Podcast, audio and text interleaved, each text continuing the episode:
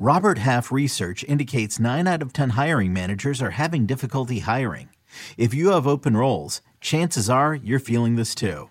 That's why you need Robert Half. Our specialized recruiting professionals engage with our proprietary AI to connect businesses of all sizes with highly skilled talent in finance and accounting, technology, marketing and creative, legal, and administrative and customer support. At Robert Half, we know talent. Visit RobertHalf.com today. Check out our new NBA show, Beyond the Arc, part of the CBS Sports Podcast Network, where you can find me, John Gonzalez, NBA insider Bill Reiter, and Ashley Nicole Moss five days a week talking all things NBA. Whether you're looking for insightful discussions, upbeat commentary, breaking news, interviews, or coverage of all the biggest stories in the NBA, our new show is the place to be five days a week. Download and follow Beyond the Arc on Apple Podcasts, Spotify, and wherever you get your favorite podcasts.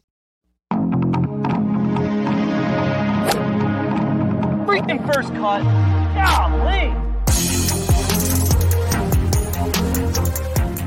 Welcome to the First Cut Podcast. I'm Rick Gehman, and this is your DFS preview for this week's BMW Championship. Joining me to break it all down, Sia Nejad is here. Sia, happy Monday. Happy Lucas Glover month, Rick. Uh, he's going to win the next two, right? I don't. T- why stop there? Why stop at two? Do you mean 200? Because that might be more realistic at this point. I'm listen. I know you guys recapped it yesterday on the first cut, but I'm just so impressed with how poor he was down the stretch yesterday, and still able to summon uh, whatever he summoned to like hit some incredible shots, some incredible putts down the stretch. It was it was actually like really cool to watch it. It wasn't just because I had a live bet on Lucas Glover. Yeah, he was awesome. Now we roll on with only 50 players remaining and see uh, we can talk about this more as we go along here, but you're going to end up rostering over 10% of the field in every single one of your lineups. So those ownership projections are going to be much different this week. And I personally feel that the further we go into this, you know, the more important game theory becomes. That's absolutely true. I mean, I think there might be a couple of guys in your lineup where you're like, listen, I think this guy is like really good, is really going to outpace his price, but he's going to be popular, or he's really good and I think he's going to win this tournament. And I think you know, a couple of guys like that are okay to play, but I think you've got to try to get weird here. It's hard to get weird with roster construction since it's so condensed. But listen, there are some guys that people are just not going to want to play. I mean, for example, Rick, Wyndham Clark uh, I looked on Rick Run Good. Uh, I saw what his ball striking was last week. Uh-huh. He lost over 11 strokes off the tee and on approach. Like, I just got to think people aren't going to want to play people like that. And I'm not saying you should play Wyndham Clark. I'm saying those are the types of people to consider because of the recency bias that golf and any other sport contains. All right. Well, let me take a quick pause before we dive even further into this and remind people that uh, the fan vote, the form for this week's one and done, is in the description. So go on, get your vote in, and uh, see if you can make a run at Mark in the top of the board with 3.6 million on the line this week, uh, 7.2 million on the line for next week. See, so yeah, this is Olympia Fields Country Club. It is the BMW Championship. Troy, if you want to share my screen, I will pull up the scorecard from this event. We have seen it once before, 2020, and it played quite difficult, the fourth most difficult course on the schedule for that year. Uh, very different than other BMW championships we've seen where guys got to like 25, 26, 27 under. So uh, we kind of have to figure out what the skill set is for this week. So it's interesting because I, I agree. This is going to be really tough. There's just a lot of bunkers and and and some some water hazards but just some just some trouble off the tee that you're not really going to want to get involved with. However rick i listened to your show earlier today and i think you're right. I mean it's almost it's almost as if you're containing all the golfers when you said this but i don't think you are necessarily. I think you know w- let me paraphrase. You said earlier you're going to have to like play both sides of the extremes here. You're going to have to play, um, you're, going to have to buy into the accuracy theory to just have, you know, just nice approaches coming in, or at least fairway approaches coming in, or the bomber theory. And when you look at 2020, it looks like the, the, a lot of the bombers, some of the accurate hitters were in there too, but a lot of these guys who maybe we don't conceive of as super accurate, um, but have the distance, and maybe you want to match that up with the the tee to green metrics just to like see if if those match up. But it's it's bombers and it's accurate hitters, right? I mean, you can you can go either way with it. Yeah, it it, it reminds me a lot uh, uh off the tee of Oak Hill where you it, you know it's long it's 7300 yards on a par 70 both fives are over 600 yards the fairways are quite narrow about 25 26 27 yards wide it's tree lined and it's going to have these little subtle dog legs that effectively make those landing zones even smaller. It reminds me a lot of Oak Hill in that manner. And it when you have a situation where a lot of guys are missing fairways, distance matters. Think of winged foot. Uh, but if you are one of the guys who never misses a fairway, that's your path. So it was a lot like it was also um, the way that Royal Liverpool broke down too. Is you had guys who could drive it over the trouble, you know, your Rory McIlroys and your Cam Youngs and all these guys, and then you had Brian Harman who never played into the trouble because he was constantly playing out of the, out of the fairway and he was shorter. I I don't want guys that are in the middle of either. I don't want medium length drivers who are medium accuracy. I want either elite distance or elite accuracy because I think those are the only two ways to separate yourself. Yeah, I agree. Uh, you either kind of want to guarantee you're mostly going to be in the fairway uh, with like that elite accuracy, or you're going to want to guarantee that you're going to be able to get it out of the rough um, on your approach. Uh, some of those bomber hitters are, are you're obviously in play for that. The other thing, so it's only one year of history, Sia. So we can, I mean, we can look at it, and it's you know from it's from 2020. And you mentioned the the bombers that were around here, and I'll actually open this up to everybody. So like Dustin Johnson, Jon Rahm, Joaquin Niemann, Hideki Matsuyama, Tony Finau, Jason Kokrak, Matt Fitzpatrick were some of the the guys at the top of the leaderboard. And you know, when you look at only one year's worth of data coming from three years ago, how much weight will you put on any of the course history conversation? Well, to me, this I'm not going to put a lot of weight on it, but but to me, this just sort of ratifies what we just said, what we just talked about. I mean, you've got like your Brendan Todds in there, um, but a, for for a majority of this, and Brian Harman, of course, who you mentioned, a majority of this is the guys who are just going to, you know, generally hit it far and be really good tee to green players. Um, you know, Ben An is interesting to me. He's a guy that sticks out who I don't usually play, but he's, he's sort of on my list uh, this week of, of players to potentially play. So um, I think this matches up exactly with what you're talking about. I think the accuracy hitters, uh, like as we can see, like are, are kind of few and far between here. But then again, you know, I, well, I, this field was this a regular field in 2020? Was this a was this a 70 person field or it was uh, a 70? Yeah. Okay. It, it would have been the second leg of the playoffs with 70. So yeah. typically you're getting more like more of those longer hitters, more of those bombers in those types of fields, which is part of the reason we're probably seeing only a smattering of like the Brian Harmans and the Brendan Todds.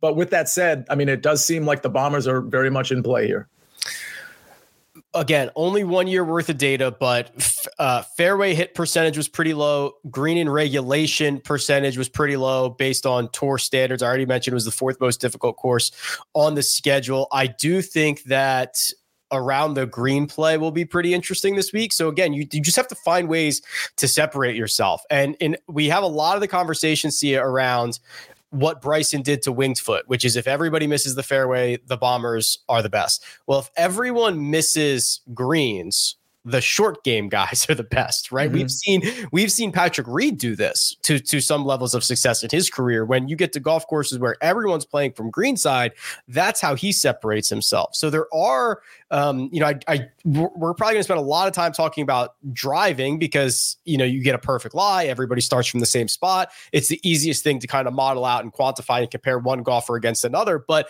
there, uh, I, I don't want to overlook the fact that there are other ways to separate yourself. Yeah, absolutely. I mean, the around the green play, I think, is definitely it's usually something I don't weigh a ton, but in, in this tournament, I'm I'm gonna take a pretty strong, heavy look at it. I usually bake it into your weighted tee to green stuff on Rick Run Good, but yeah, just looking at it independently. I mean, you know, one name that comes to mind that's probably going to be pretty popular that kind of fits everything that we just talked about and maybe this is the professional segue into the 10K range, Rick, but Patrick Cantlay. People are going to want to play him, right? Because it looks like Patrick Cantlay is sort of back to the Cantlay that we, you know, we thought we might have most of the season. And he was a he was a he crushed it around the green last week. I mean, he he certainly has all aspects of the game. Yeah, let's talk about that 10K range. But first, we are going to pay the bills and take a quick break and hear a word from our partners. Little Wing is now streaming on Paramount Plus. I'm in a period of emotional upheaval. Is that all the oh, I don't care crap? A little adventure. Where are you going? I'm gonna steal a bird from the Russian pigeon mafia. Let's do it. Goes a long way. Starring Brooklyn Prince with Kelly Reilly and Brian Cox. Life can hurt, but life is sweet. Little Wing, rated PG 13, may be inappropriate for children under 13. Now streaming exclusively on Paramount Plus. It's the UEFA Champions League on Paramount Plus. Europe's top club soccer tournament. Champions versus champions. The best teams facing off in the knockout rounds. Magnificent! And it all takes place while you're filling out financial reports at work, in the middle of your day, in the middle of your week. So use that second screen, call in sick, do whatever you got to do to tune in Tuesdays and Wednesdays. Nobody watches the UEFA Champions League like us. Stream every match live exclusively on Paramount Plus.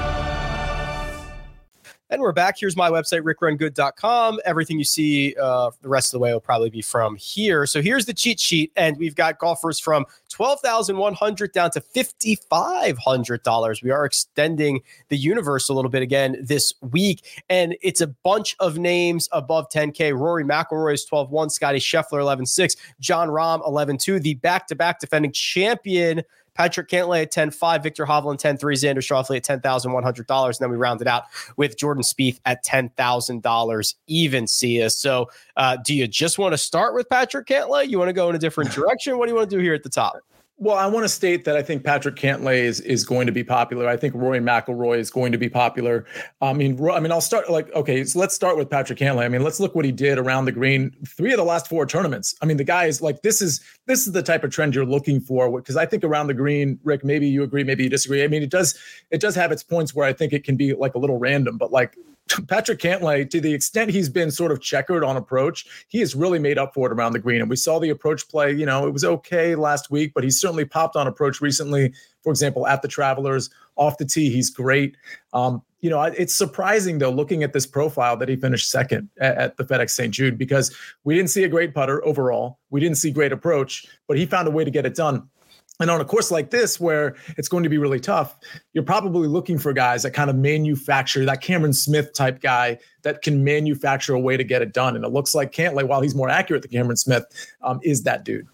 We are now a year removed from the last time Patrick Cantlay lost strokes off the tee. Literally the FedEx St. Jude of last year, 2022. So we are a year removed. I think that that is often overlooked. I don't think people realize how good off the tee Patrick Cantlay is because he doesn't. I mean, he hits it far enough. Don't get me wrong, um, but it's not. It doesn't look good. You know, he's kind of more of a well-rounded golfer, but he is one of the best off the tee. I will be interested to see what uh, the industry does with him. Obviously, he has won this event twice. You know, you mentioned Rory McIlroy here, Sia, and for the first time that I can remember, uh, Scotty Scheffler has been dethroned from the last 36 kingdom right? So last 36 rounds is kind of my default way to look at this. Scotty Scheffler has been top dog for what seems like all summer long until now. Rory McIlroy just edged him out, 2.58 strokes gained per round to 2.54 for Scotty Scheffler. Uh, Rory has been great off the tee, as you can imagine. The approach play is elite. The putter, despite changing the flat stick, has been a positive in nine straight. I, I get why Rory's going to be popular. Mm, I get why he's going to be popular too. And I wouldn't be surprised. Again, we're talking DFS here. I wouldn't be surprised if people try to jam in both these guys that we just talked about, Roy and Patrick Cantlay, because there's so much win equity at the top, especially on these tougher courses. For the record, I, I just did that. Cantlay and Roy and Roy McIlroy. It doesn't leave you much, but then again, Rick, you opened with that there's a 5K range, and we get four rounds. So if you want to if you want to open up the pricing and you throw a 5,500 guy and you throw a 6,600 guy with those two guys, all of a sudden it leaves you 7650. Now you can work with that. Maybe a 7K guy, then maybe you dip back up into the 8K range. I think that's going to be an interesting construction. But back to Rory, I'm actually surprised he didn't play better yesterday, um, even though he was fine. But like, he had a swagger to him. I mean, I you know, I just like the first couple of holes, I think he missed that short birdie putt on one, and then it, maybe he he had a birdie streak right after that. He just had a certain like energy about him where I was like, man, this guy's this guy's about to win this tournament. If not this one, it's going to be the next one. By the way, last week he led the field ball striking. He led the field off the tee. I mean, that's exactly what we're looking for. And there's no issues with this short game in spite of losing a little bit around the green. So he's probably, and I can't believe I'm saying this because I'm usually like the detractor. Um, he's probably my favorite guy in this range. He's gained at least nine strokes ball striking in four of his last five. It's dumb. I mean, it's silly what he's been doing. And it's weird because it's, it's quote, only one win during that stretch. So Scotty Scheffler, Jon Rahm, uh, Viktor Hovland, Xander Schauffele, Jordan Spieth are the others in this range. Sia, do you have a lean? Is there a guy that you're a little bit worried about? What else can we discuss here at the top of the board?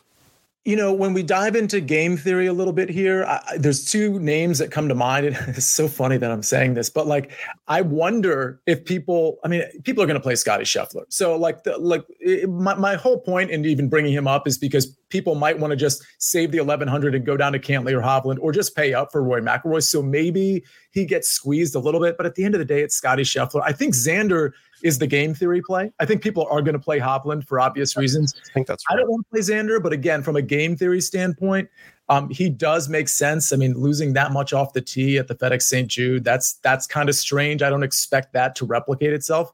Otherwise, he was pretty good. I mean, gained everywhere else. It's I think he's definitely the um the guy that has the least momentum in terms of what the industry uh, perceives for Xander of the expensive guys. You know, the last time he finished inside the top 10 was the Wells Fargo. He finished T10 at the US Open, but the putters cooled off a little bit. Um, the tee to green plays cooled off a little bit. He's not doing anything spectacular. He hasn't been in the mix of these tournaments. It's it, it is kind of bizarre. I'm not super excited, but we've seen plenty, Sia, that you know these elite guys they don't need to foreshadow wins with great play. They can kind of just get right back into form and be great. And it's not like Xander's been bad. It's just it's just he hasn't been as good as everybody else.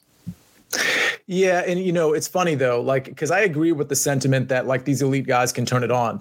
And again, I'm not trying to be disrespectful. Xander's one of the best in the world. I, I wonder if he's in that if he's in that stratosphere right now, or if he has been in that stratosphere this entire year. I, I just I, don't know that he's that that guy, but but that, that's the good news, right? We only have 50 players in this in this field. So what does that tell me? It tells me that most people are going to share probably are going to be closer to my opinion, which means he's probably going to be low owned and he's probably a good uh, game theory play. Okay, fair enough. Um, you mentioned Viktor Hovland. He's I, I think we know we talk about him a lot. This is probably a really good place for him to to drive the ball. If it reminds you a lot of Oak Hill, or it reminds me a lot of Oak Hill, he was in the mix uh, until the last couple of holes there. Jordan Spieth, coming off a sixth place finish last week, he actually found a lot of fairways, which is encouraging. But I don't. I don't know what he's going to do after that. He's lost on approach in three of his last four. The putter hasn't been as good either. He chipped in a couple times last week, which is going to boost those numbers. Like, what's your what's your state of the union here on Jordan? I think I'm going to be okay if I see a player that's trending with the short game and that's good off the tee and hasn't really been great on approach. I, I think I'm willing to defer to that type of player at this tournament more than I would, or at this course more than I would in in in other courses. So I don't mind Spieth. I, am not I'm not like in a rush to play him at ten thousand, but he's one of those when we see ownership on Wednesday. If people are ignoring him and Xander, I, I feel like I almost have to choose one of them, make a decision on one of them to put at least in some of my lineups and be over the field in those lineups with one of one of two of those guys. And Spieth would be the guy I would lean to. Okay, fair enough. Let's roll to the 9K range here. We've got Collin Morikawa 9,800, Tommy Fleetwood 97, Max Homa 95. Then the bottom of that range is Hideki, Sungjae, Rickie Fowler, Lucas Glover, everyone, and Tyrrell Hatton. So uh, let's just go to Glover here back to back wins. He now gets a big price increase to $9,100. Um, it, it, maybe just goes for three in a row. It's funny to see him ahead of Tyrrell Hatton, but I don't know that it's completely unjustified the way he's been playing. The one thing I'll say about him, first of all, 9100 is, is pretty rich. I wonder what the ownership's going to be. He did look really gassed on really Saturday. We started to see the approach numbers fall off for him. And then Sunday, it was just honestly, I don't understand how he won it was a train wreck on Sunday. Re- listen, relative to what we've seen, greens and regulation, finding fairways, like this was not the Lucas Glover we've seen over the last four, five, six weeks. And he just he just rocked it with the putter. I mean, some of those putts, listen, they, like a lot of those, they just don't go in normally. And he was making them consecutively. So I think he's fine to play. I I, I don't think I'm gonna like this will be the tournament where I probably don't play him in DFS because of the price and maybe he'll be a little popular. But listen, I don't hate it. I I think this is it's it's bizarre, right? Because I actually think this is probably one of the better spots for him. You know, he is not long off the tee. He's quite accurate, and then he is one of the better approach players, and we kind of know what he's been doing with the flat stick. You know, if this if we just look at I mean, fourth, sixth, fifth, miscut, win, win. And if that was fourth, sixth, fifth, miscut, win, third, wouldn't we be all over this? Maybe, but uh, well, first of all, two things would would occur. Like his price would be lower. He'd probably be like eighty six hundred instead of ninety one hundred. Um, I, you're making a good argument. Like I don't really have an argument against Lucas Glover, honestly. But if I'm comparing him to who is around him, like I'll tell you, for example, Sungjae Im, I'm going to be more inclined to to play versus Lucas Glover at this point because I do think that Lucas Glover we might see just a slight decline there. And for the record, I like Sungjae this week. He was fifth. Be- he was fifth best uh, ball striking in the field last week. Small loser with the short game. Um, I, I, think the ball striking might be back for him though, so I, I think he's an interesting play at 9300. It is just kind of a social experiment of you know, uh, do you feel like you are chasing Lucas Glover, or do you feel like you know there are some people who have gotten ceiling weeks out of Glover the last two weeks, right? Mm-hmm. So it really, what's crazy is a lot of people will make their decision on what to do with Lucas Glover based on the decision that they made the last two weeks, which is probably the wrong way to do it. Yeah, you're probably right. That, that is. And I played him in DFS the last two weeks, up maybe a little bit longer than that. But for whatever reason, I'm I think I'm more inclined to jump off. But to be honest, like this really does come down to ownership. I think the ownership is going to be kind of flat in that range. So I don't think ownership is necessarily going to dictate what you're going to do with Lucas Glover. Um, but I think I'm going to ride the narrative that just he's just he's on empty a little bit, and I don't think we're going to see anything close to what we've seen the last two weeks.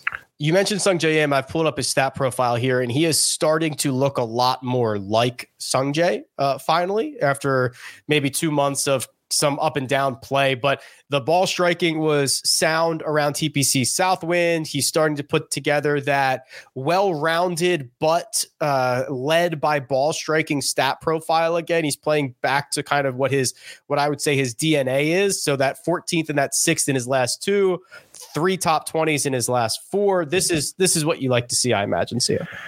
Absolutely. I mean, I just think uh, if we're seeing the old Sungjae, I think this is a, just a fine course fit, and I think the price is really good too. And and I don't think he's going to be super this 9k range is so interesting. Like do people go back to collin morikawa? I'm, I'm not 100% sure about that. I think some people will. Tommy fleetwood for sure. I mean we probably should talk about him. Max homa has been flashing. Hideki has been flashing. So how much really pours down to guys like sungjae im to rickie fowler who had a bad week last week? I think that's where you're going to see the game theory come in for me at least. But I, I for the record i don't know that i'm going back to collin morikawa this week but I do like Max Homa, and, I, it's hard not to like Tommy Fleetwood at this. Point. Yeah, I've planted my flag on Morikawa. I, I, think it's I think it's all good, and I think it's I think it's just a matter of time before he starts winning again and all that fun stuff. So I'm kind of I'm kind of in it for a while. Here's the Tommy mm-hmm. profile though, and outside of the miscut the Travelers, you're going to be hard pressed to find somebody who's got a stat profile as, as good as this, or at least results as good as this. You know, second, fifth, miscut, sixth, tenth, third, and doing it in pretty well rounded fashion. Uh, this is the guy. This is the exact guy, though, Sia, that I worry about from like the medium medium guy. He's not. Mm-hmm. He's like middle of the road distance, middle of the road accuracy. Now that is that did not stop him from playing well at the Renaissance Club. It hasn't stopped him from playing well at other places. I mean, T18 at, at Oak Hill earlier this year. So that could be be me just taking something a little bit too seriously and having a blind spot on Tommy Fleetwood, but these results are phenomenal. Yeah, I mean, I I see what you're saying with with the the sort of like the medium medium thing, but he's been so good that I feel like he sort of transcends that that logic. He's like one of a couple guys that transcends that logic.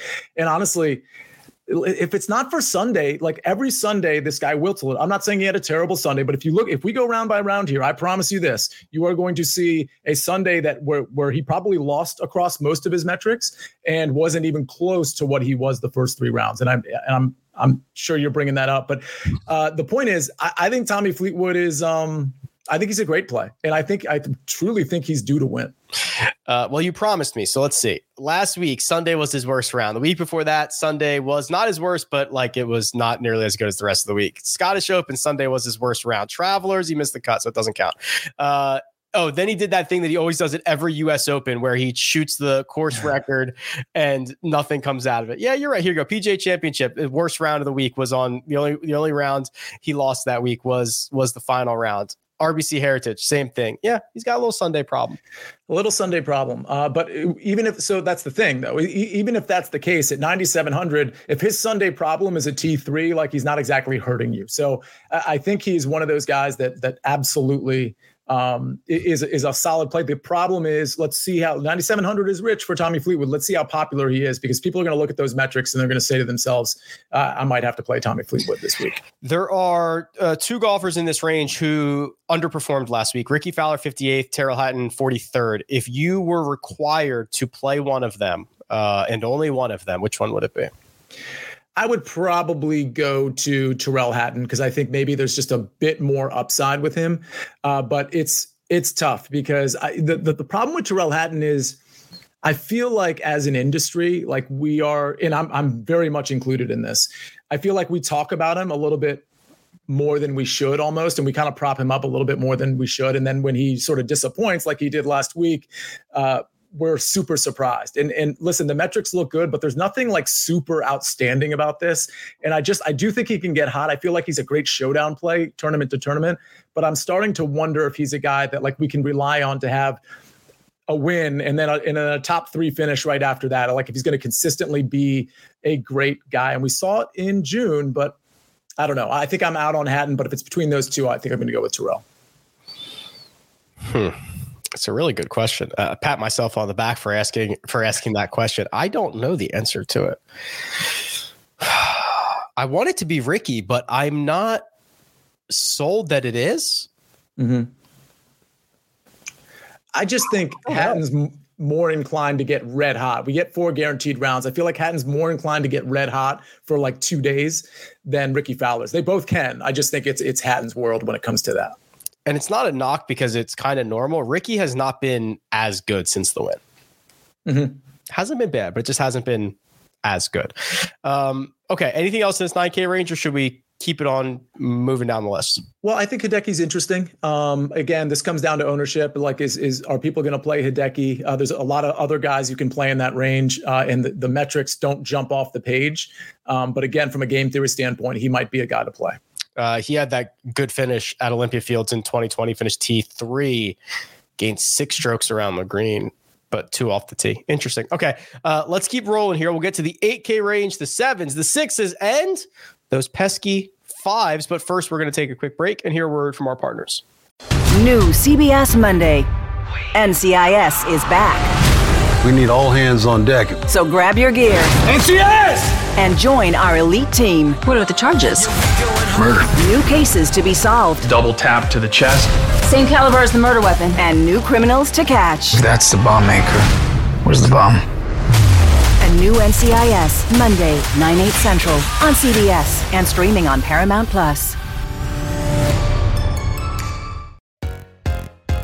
This is Sandra Herrera from Attacking Third, a podcast part of the CBS Sports Golazo Network dedicated to all things women's soccer. With the NWSL expanding to 14 teams, the 2024 season promises to be bigger and better than ever, and Attacking Third will be along for the ride from start to finish. Before that, though, we'll be all over the CONCACAF W Gold Cup, where the U.S. women's national team is looking to clinch silverware on home soil. We'll also be keeping tabs on the winter transfer window, the Women's Super League, the UEFA Women's Champions League, and elsewhere. Coming to you multiple times a week with game previews, recaps, analysis, breaking news, exclusive interviews, and more. Attacking Third is your one stop shop for the best coverage of the women's game. Download, follow on Apple Podcasts, Spotify, and anywhere podcasts are found. Make sure you subscribe to Attacking Third. And we're back. The eights, led by Corey Conners, Wyndham Clark, Tom Kim, Jason Day, Cameron Young, Sam Burns, Tony Finau, Russell Henley, Brian Harman, and Matt Fitzpatrick. Oh boy, this is these are the underperformers for the most part. You look at almost everybody in this 8K range except for Corey Conners and Russell Henley, and they probably had themselves a disappointing week in Memphis. So, is there an opportunity or opportunities to buy low?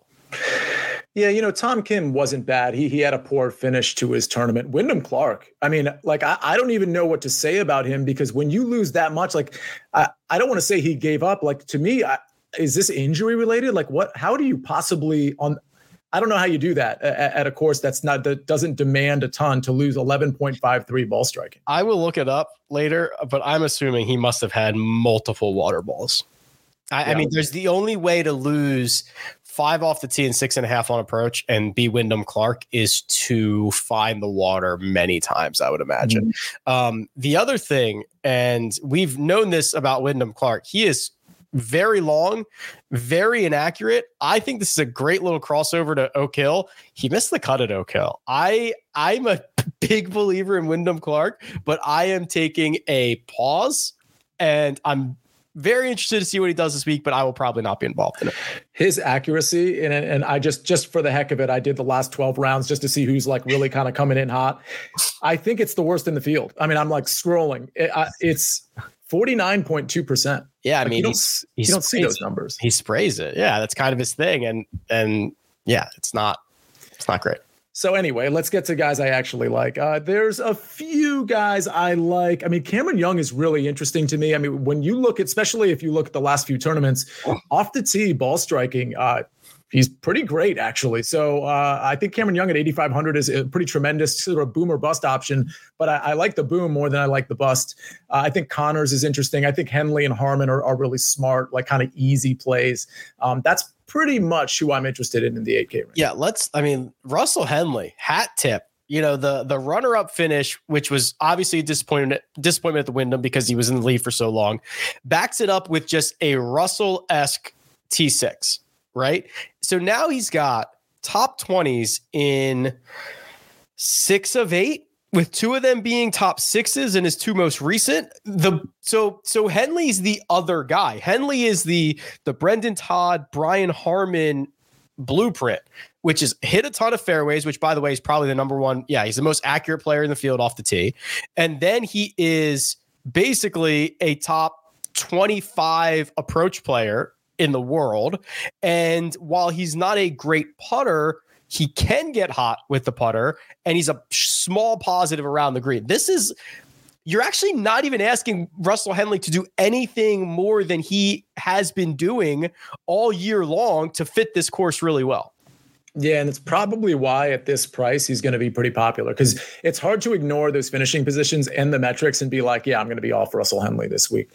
So, I mean, it's just something to keep in mind. But I Henley see honestly, Henley and Harman seem like great plays to me. Guys that are kind of relatively short, but are going to do the things that that this course may ask for in terms of like, well, if you're not a bomber, what what do you need to do? And I think Harman and Henley fit that profile pretty well. Yeah, I wanted to look at Harman's round by round stuff because I thought he got off to a good start last week, or am I making that up? Oh no, he got off to a bad start and then he kind of bounced back. So he loses two and a half strokes, which is that's his first round since winning the Open. He loses two and a half strokes and then he gains a third of a stroke, one and a half, a third that's I'm I'm in on this. I bet you mm-hmm. his final three rounds were some of the best in the field. I mean, not like the best, but some of the best. Let's see, where are you, Brian Harman? Uh, 2.96 over the final three rounds. So that'd be like one, two, three, four, five, six, like the eighth best score over the course of those three final rounds after winning the Open. I think I'm okay with that. Yeah, that's solid. I mean, I'm, I'm a Harman guy. I like him quite a bit. Tony Finau. There are some shocking. There are some shocking numbers that came out of last week. Tony Finau lost over eight strokes putting the worst of his career. Continues a trend of just being lost with the flat stick. Will will okay because we have the small only one sample of Olympia Fields data. We talked about how we will use it. Will will those guys like Finau, like Hideki, even Jon Rahm to an extent, will they be overused because of the only time we've ever played here they've played well?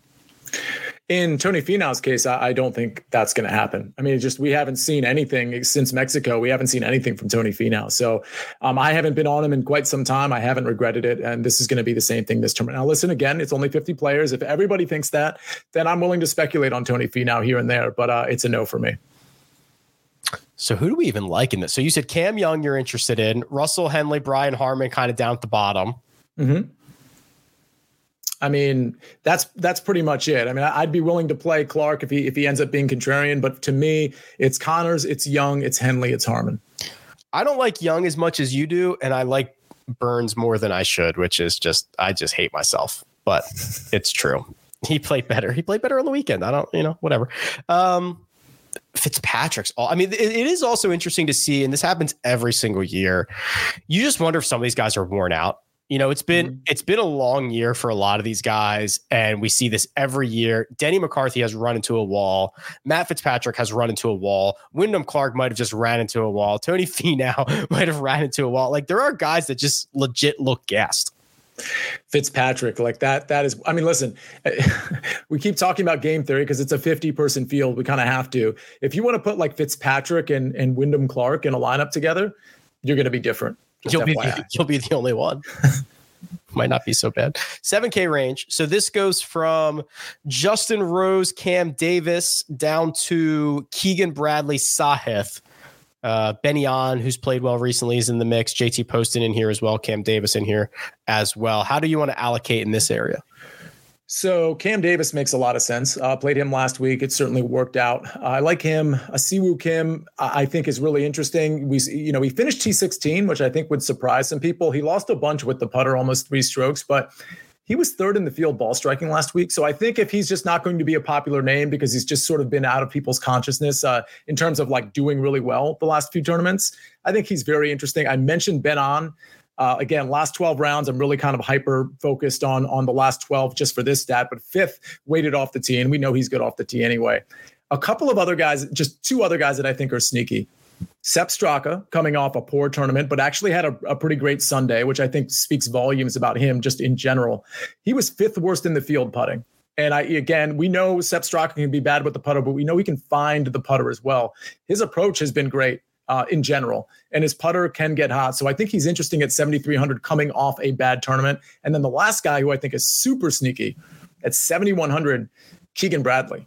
Um, first of all, the accuracy has been okay. The greens in regulation has been great. Uh, he seems like a pretty good course fit, kind of more leaning towards that Brian Harman fit, even though he's a lot longer than Brian Harman. Uh, I think Keegan is has like the sort of course profile to do well here, and 7,100 is a great price, obviously. The one that you mentioned that got my attention was Benny On. He, uh, uh you know, in a, I said something about Russell Henley, like I'm not asking him to do anything more than what he's already been doing. And I feel the same way about Ben An as well. He's one of the best drivers that we have. He gains three, four, five strokes off the tee seemingly every single week. I don't know what I'm going to get from him on approach, but he is capable of gaining five and he's capable of losing five. I'm okay with either, right? Just the idea that he could have that upside, I'm fine with. And then he's a positive around the green player and he's been positive with the putter. I'm, I will just take, if you just gave me one of these last 10 stat profiles at random from Ben An this week, and you said, yeah, I guarantee you're going to get one of these 10, I'd be thrilled. Yeah, this is a this is sort sort of a watered down version of that Patrick Cantlay profile that I said I was willing to accept, which is a little checkered on approach, but everything else off the tee, short game, he's checking the boxes. So I, I like Ben An a lot this week. Uh, I'll continue to do the Emiliano Grillo thing. Uh, hits a lot of fairways, hits a lot of greens. He's putting better. Didn't um, kind of faded after a really hot start, but he finished 20th last week. That's fine. Uh, so now he's got three straight top 20s. I'm not not particularly buying the Taylor Moore stuff. He's got two good finishes in a row, but I'm not not ready to buy into that. Agree on, on Taylor Moore quite a bit. Mm. JT Poston's the uh, JT Poston is the cheaper Tommy Fleetwood that scares me because he's a medium medium guy, but I can't deny the results. four top sevens in his last six, and he is he is a like the 2023 version of 2020 Webb Simpson, where Webb was phenomenal from fairway through green, but might lose you two, three, or four strokes on a, off the tee. That's JT Poston right now. I think the problem with Poston is that he's not particularly accurate and he's not particularly long either. So he yeah. doesn't like he's not on either side of the narrative there. Yeah, he's he's he's medium medium. he's not even medium medium in my opinion. I feel like, like, he's like, like low low. a little bit low to medium, low to medium. Uh yeah, no, I I agree. But he's like really good everywhere else and he can yeah. get so hot with the putter, man. It's like it's ridiculous. Mm-hmm. 6K. So these, so we got two little ranges left: a little 6K range and a little 5K range. Uh, the sixes are Hadwin and Putnam down to Lee Hodges and Chris Kirk. Brendon Todd's in here. Obviously, Brendon Todd had, has the best finish of anybody remaining in this field that we haven't talked about yet in 2020. That was an eighth place finish. So, what do you want to do here in the sixes? Well, I like Todd, but I think Todd's going to feel like very comfortable uh, with people just based on what you just said and, and the the apparent course fit there. So, I think he's going to be somebody I, I, don't end up playing, but I think he's fine. Uh, Adam Schenk is just interesting to me, uh, just in general. A monster on approach on his way to T uh, T6 last week. a few other names. Svensson at 6,200. Uh, the one thing I want to point about uh, point out about him when the ball striking is on with Svensson, it, it is truly on, and he was really bad with the putter last week. So if he can turn that around, which we've seen lately, like his putter's been just fine, uh, I think he's really sneaky at 6,200. Uh, Chris Kirk at 6,000. Great approach and ball striking last week. Uh, lost with the short game. Two other names well, one other name I'm going to support, and one other, one other I just want to mention because I just, Rick, I want your opinion on this guy. Lee Hodges is the name that I like, but we don't have to talk about Lee Hodges too much. We've been on him for quite some time. Very few weaknesses. Uh, short game, that's pretty much it. Um, Harris English, though. How do you? He led the field on approach last week and lost over three strokes everywhere else. That's tough to do. And uh, uh, two straight weeks of gaining basically six strokes on approach and losing everywhere else. I mean, obviously, that's not the profile we're looking for here. I just think that's super interesting how you can gain that much on approach and like finish way outside of relevance. This is so far from Harris English's DNA, is what I worry about. You know, he mm-hmm. is historically a well-rounded golfer who can like and we've seen it here. We saw it when he won the Travelers, we saw it when he won the tournament champions, we saw it during his during his best days and obviously those seem like they're behind him, but this is you you have to go out and out hit every other part of your game and you're doing it in now increasingly more difficult fields. This this feels like we are playing with fire right now.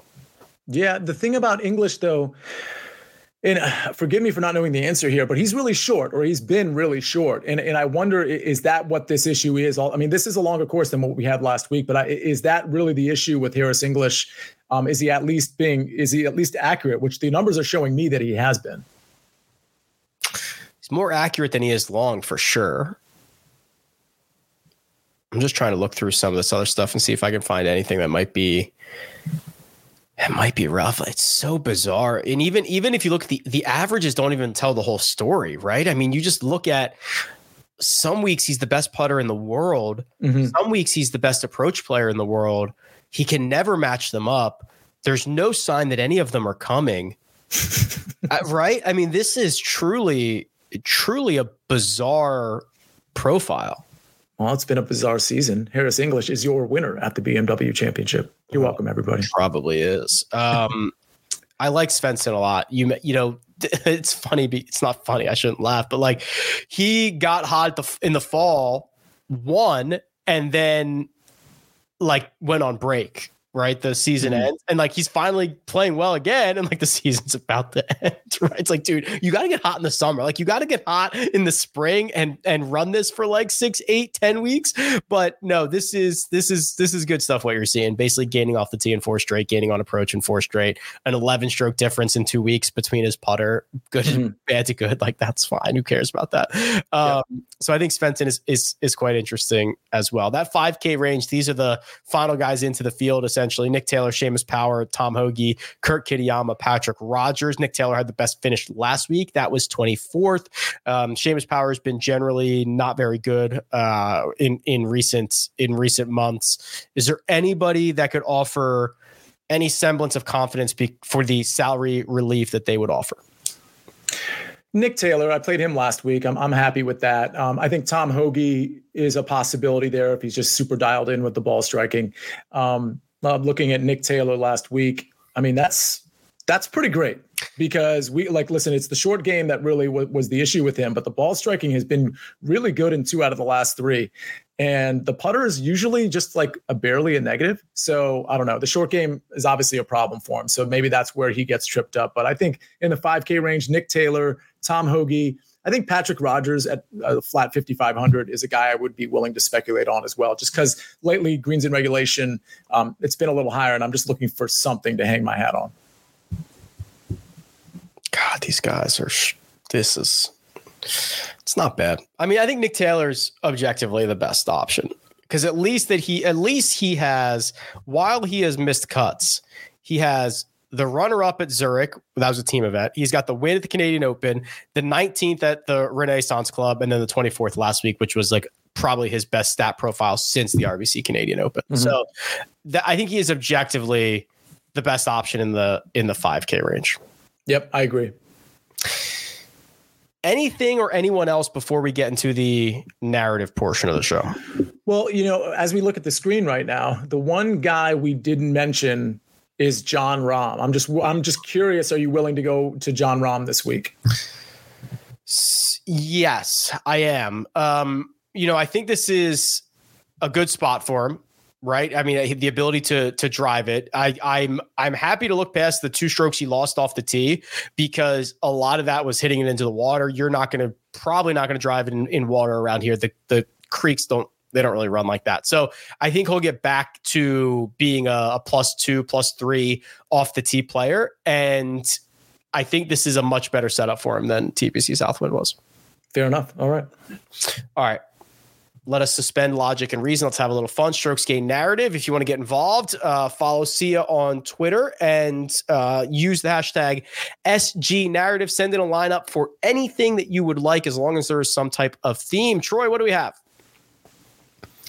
Tim Thomas. I got to make my screen bigger. Hold on one second. Tim Thomas says, "Here's one with some famous Chicago athletes. Now we're talking." Michael Jordan Spieth piece of cake. Patrick Cantlay. That's a combination of Patrick Cantlay and Patrick Kane. John Ron Santo. So that would be Ron Santo, Jon Rahm. Right? That's right. And he's a baseball player. Was a baseball player. Jim this is good because Jim Thome used to play for the Phillies too. Jim Thome, Hoagie, Jim Tahogie, Jim to, Jim, yeah, Jim Thome and Tom Hoge. That's pretty good. Zach Levy Hodges, Zach Levine and Lee Hodges, and then Sep Strakim Noah, Joakim Noah, Sep Straka. Well done. Solid. Mike, these look like uh, car related mm-hmm. names to me because it's the BMW. Patrick can't lay off the gas. I wish can't lay off the brake. Guy's so slow. Sam Tire burns out. Sometimes he will burn you out. Max Uber take me home. Sure. Taylor more gas. Harris driving through the English countryside. What a what a nice what a nice visual that is. Ricky something in the gas is Fowler and Lucas got my driving glovers on. You ever wear driving gloves, Sia? No, I, well, when I lived in DC, it got really cold, so I suppose I wore gloves, but they weren't driving gloves. And frankly, when I got in the car, I would take the gloves off. So no is the answer. what is the what is the preferred like conditions for driving gloves? Like a nice a, a brisk a brisk fall morning? Such a good question. It's just yeah. I I I, I'll never own driving gloves. I'm just going to leave it at that. Next, Troy. Let's see what else we have. Ryan, the fantasy bunker, says 50 golfers at Olympia Fields. That's right. 40 sports at the Olympics. Hmm, interesting. A few of my favorite Olympic events. Andrew Shot Putnam. Shot put. Rug Rugby Hyanon. Rugby Benon. Trampoline Hodges. Ski Woo Kim. That's pretty good. Adam Svehensing and Jay Karate Poston. Very good. nice. He's the only one that dropped the uh, hashtag strokes gain narrative, by the way. All, all you other three are rookies. And by the way, uh, the marksman is on vacation. So apparently he was unable to submit a lineup. Wow. I thought John Markowski was a no days off kind of guy. And that's kind of what I thought too. Wow, wow, wow, wow. The Model Maniac has entered the chat with some car puns, car punctures. I don't get that. I don't either. He's always like Model Maniac is he always brings it, but there's like one little piece that's off. Like just it's what makes it such a Picasso. It makes it it makes it art. This is a good one though, by the way. Hideki, no, hold on, hold on. Hideki floor Matsuyama. So that's a, a hide hide hide key, one of those hide hideaway keys in the floor Matt Suyama. Yes. Wow. It's a two for one. Oh boy. Backup camera Davis. Three year Warren Tony Finau. Matt Fitz Cadillac catalytic, catalytic converter. Whew. Lucas Glovebox sunroof M. Wow. Pretty good. Not bad. Pretty good. Is that all? I think that's it. Okay. Those are all the narratives that we have. See ya um, next week. Tour championship, 30 golfers, and starting strokes that we will have to dive into because of uh, if they do it the same way they've done it before, DraftKings will start you with the finishing position points, and then it'll work itself out. So you might see you might see salaries that are like fourteen thousand three hundred, and you might see salaries that are like five thousand. Yeah, interesting game theory at play there. Big thanks to producer Troy. Does all the hard work behind the scenes. You can find Sia Nejad on Twitter at Sia Nejad. You can find me at Rick Run Good. This has been the first cut. We'll catch you next time.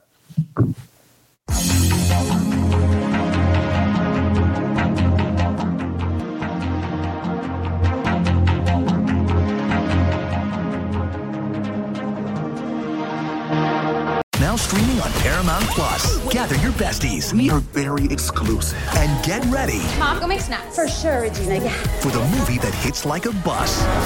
In a good way. No one died. Mean Girls. Rated PG 13. Now streaming on Paramount Plus.